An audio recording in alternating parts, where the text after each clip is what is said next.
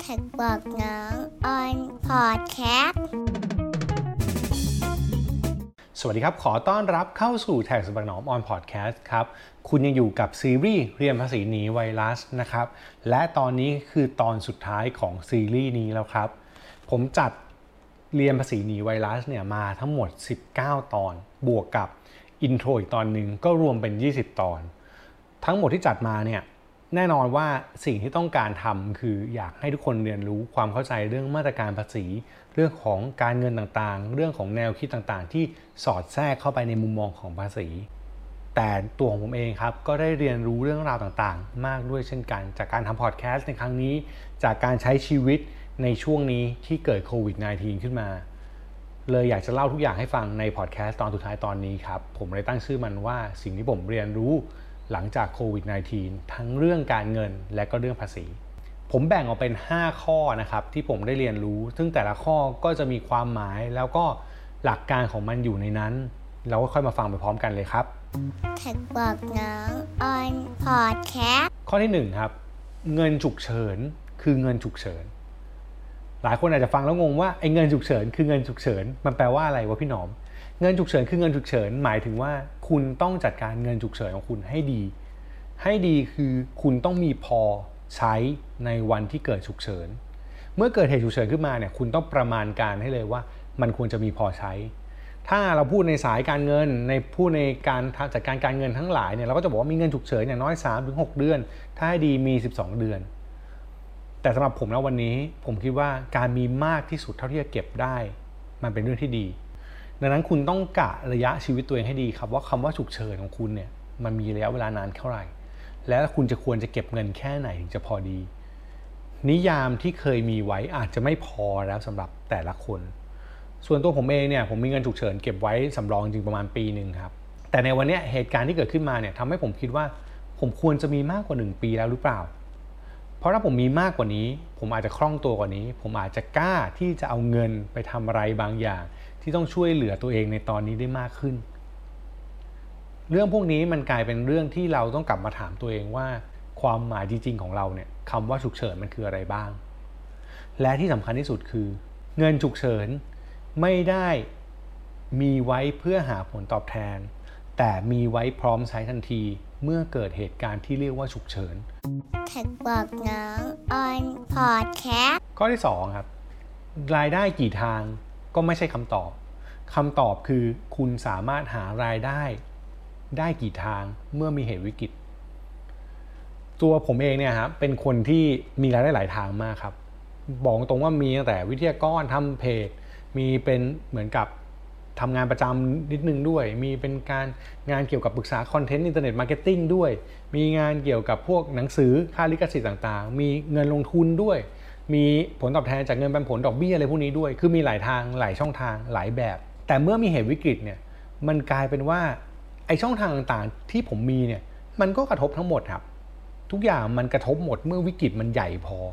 ดังนั้นความสามารถที่จำเป็นจริง ๆ ตอนนี้ และสำคัญจริง ๆ ตอนนี้คือ ไม่ใช่ว่าคุณต้องมีรายได้หลายทางแล้ว แต่คุณต้องมีความยืดหยุ่นหรือความสามารถในการที่จะจัดการรายได้แต่ละทาง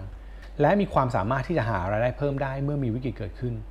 มันสำคัญมากๆนะครับในช่วงวิกฤตเนี่ยหลาย ๆ อย่างที่เกิดขึ้นมาเนี่ยมันฟ้องให้ผมรู้เลยว่า ไม่จำเป็นแล้วที่เราต้องมีรายได้กี่ทาง แต่มันจำเป็นเมื่อคุณเห็นโอกาส หรือคุณเกิดเหตุการณ์อะไรขึ้นมา คุณต้องหารายได้จากทางนั้นได้ด้วย เพราะว่ารายได้คือสิ่งสำคัญที่ทำให้คุณอยู่รอด คนที่หารายได้ไม่ได้ในช่วงนี้ คนที่ได้รับผลกระทบในช่วงนี้ ไม่ใช่เขาไม่เก่งเขาไม่ดีนะครับ แต่มันเป็นเรื่องที่ ทุกคนต้องเรียนรู้จากมันแล้ว มันเป็นเรื่องที่ทุกคนต้องทำความเข้าใจจากมันแล้ว ไม่ว่า new normal มาตรฐานใหม่ เหตุการณ์ใหม่จะเกิดหรือไม่เกิด สิ่งสำคัญคือเราต้องเปลี่ยนตัวเองไว้ละ เพราะเราไม่รู้เลยว่าในอนาคตจะเกิดอะไรขึ้นบ้าง วางแผนรายได้แล้วไม่พอครับ ต้องวางแผนในเรื่องของการเงินให้ดีด้วยเอารายได้ตรงนั้นมาจัดสรรวางเงินให้ดี ดูแลตัวเองให้ดี แล้วก็เตรียมใจเผื่อไว้ด้วยว่าบางทีแล้วในบางครั้งเราอาจจะหารายได้ไม่ได้ เราจะจัดการยังไง ซึ่งมันก็จะกลับไปในเรื่องของเงินฉุกเฉินที่เราต้องดูแลครับแท็กบอกน้องออนพอดแคสต์ข้อที่ 3 รายจ่ายและการลงทุน บางทีแล้วต้องแยกให้ดีและดูแลให้เหมาะสม รายจ่ายเนี่ยหลายคนเกิดวิกฤตโควิด -19 เนี่ยมีรายจ่ายน้อยลง ผมเนี่ยเป็นคนหนึ่งที่รายจ่ายน้อยลง เพราะว่าเมื่อไม่ต้องออกจากบ้าน เมื่อกินอาหารที่บ้าน เมื่อไม่ต้องไปจ่ายค่าอาหาร ไม่ต้องไป กินสังสรรค์หรือแม้แต่กาแฟเนี่ยก็ลดลงไปหมด มันเลยทำให้รายจ่ายของผมเนี่ยลดลงพวบภาพเลยครับ เพราะผมเนี่ยรายจ่ายส่วนใหญ่หมดไปกับค่ากินค่าใช้ เมื่อไม่ได้กินไม่ได้ใช้แบบเต็มที่ที่เคยใช้รายจ่ายลดลง ซึ่งเป็นเรื่องดีทำให้ผมรู้สึกว่าเฮ้ยจริง ๆ แล้วเนี่ยเราไม่ต้องหารายได้มากขนาดนั้นก็ได้ ถ้าเราลดการบริโภคบางอย่างที่มันไม่จำเป็นนะตอนนี้ลงได้ เราก็เปลี่ยนสไตล์ตัวเองได้เราก็คิดเรื่องนี้ได้ ซึ่งแต่ละคนไม่เหมือนกันนะครับคำว่ารายจ่ายที่ผมเนี่ยผมยกตัวอย่างของผมนะ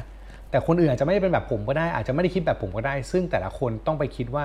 เมื่อมีเหตุการณ์วิกฤตเกิดขึ้นแล้วเนี่ยรายจ่ายของคุณเนี่ยมันต้องเปลี่ยนแบบไหนยังไง ต้องคิดแบบไหน วิธีการคิดวิธีการจัดการรายจ่ายมันจะเปลี่ยนไป ส่วนเรื่องการลงทุนนะครับ ผมพูดรวมๆถึงการลงทุน การออมการวางแผนการเงินละกัน คุณต้องวางแผนตรงนี้ให้เหมาะสมกับเป้าหมายของคุณละเป้าหมายคุณอาจจะเปลี่ยนดังนั้นการจัดการการเงินคุณอาจจะเปลี่ยน คุณอาจต้องใช้เงินเยอะขึ้นในบางเรื่อง คุณก็ต้องวางแผนเป้าหมายการเงินขึ้นเยอะขึ้นในบางเรื่อง บางเรื่องคุณอาจจะใช้น้อยลงได้ คุณก็ลดลงได้ ตรงนี้ปรับปรุงเปลี่ยนแปลงสม่ำเสมอ ดังนั้นมันไม่มีแผนสำเร็จละในการวางแผนการเงินว่า วางแบบนี้ไปจะต้องเกษียณเท่านี้นะ วางแบบนี้ไปจะต้องมีเงินเก็บเท่านี้นะ อันนั้นคือเป้าหมายซึ่งต้องทำแต่มันต้องปรับเปลี่ยนได้ด้วย เพราะไม่แน่ว่าบางทีคุณอาจต้องเผื่อไว้ว่า คุณต้องเอาเงินก้อนเกษียณบางส่วนออกมาใช้ในวันที่คุณไม่มีรายได้หรือเปล่า คุณอาจต้องเผื่อด้วยว่าเฮ้ยถ้าคุณเก็บเงินฉุกเฉินไม่ดี เงินลงทุนของคุณอาจจะยังไม่ควรลงทุนหรือเปล่า ตรงนี้มันเป็นคำถามที่เราต้องมานั่งตอบคำถามตัวเองครับ ซึ่งผมได้รับคำตอบตรงนี้หลายเรื่องมาก การลงทุนของผมที่เพิ่มขึ้น รายจ่ายของผมที่เพิ่มขึ้นกลับกลายเป็นรายจ่ายที่ต้องมาทำไลฟ์รายจ่ายที่ต้องมาติดตั้งไฟ รายจ่ายต้องมาติดกล้องซื้อไมค์หรือทำอะไรพวกนี้ต่างๆ มากมาย มันกลายเป็นการลงทุนในแบบหนึ่งในการทำงานที่อยู่ที่บ้าน ถามว่ารายจ่ายหลักลดลงใช่ แต่มันเพิ่มในการลงทุนเพื่อจัดการ ถามว่าจัดการเพื่ออะไร มันจัดการเพื่อให้อนาคตมันยังสามารถสร้างรายได้ได้อยู่ เห็นความเชื่อมโยงตรงนี้ไหมครับ ถ้ามีความเชื่อมโยงตรงนี้ได้ เราจะรู้ว่าเงินที่เราจ่ายไป เงินที่เราลงทุน เราทำเพื่ออะไร เราทำเพื่อหารายได้เพิ่ม เราทำเพื่อให้มันมีประโยชน์กลับมา เราทำเพื่อดูแลตัวเอง สิ่งที่ผมเรียนรู้จากเรื่องนี้คือ เงินที่คุณจ่ายไม่ว่ามากหรือน้อย ไม่สำคัญเท่ากับเงินที่คุณจ่ายไป คุณต้องได้ประโยชน์จากมันแท็กบอกน้องออนพอดแคสต์ข้อต่อมาครับข้อที่ 4 ภาษีคือการเรียนรู้ที่ดี เรียนรู้ที่ดีหมายถึงอะไรนะครับ มาตรการภาษีต่างๆ เรื่องเรื่องของภาษีต่างๆ รวมถึงการจัดการภาษีต่างๆเนี่ยมันฟ้องในวันที่เกิดวิกฤต หลายคนเกิดวิกฤตขึ้นมาปั๊บจัดการอะไรไม่ได้เลย เพราะมีแนวโน้มในอดีต โดยเฉพาะ SMB หลายเจ้านะครับ ในอดีตมีแนวโน้มที่จะ บันทึกรายการไม่ครบ หลีกเลี่ยงภาษี ไม่จัดการวางแผนการเงินของธุรกิจ ดังนั้นเมื่อคุณไม่จัดการการเงิน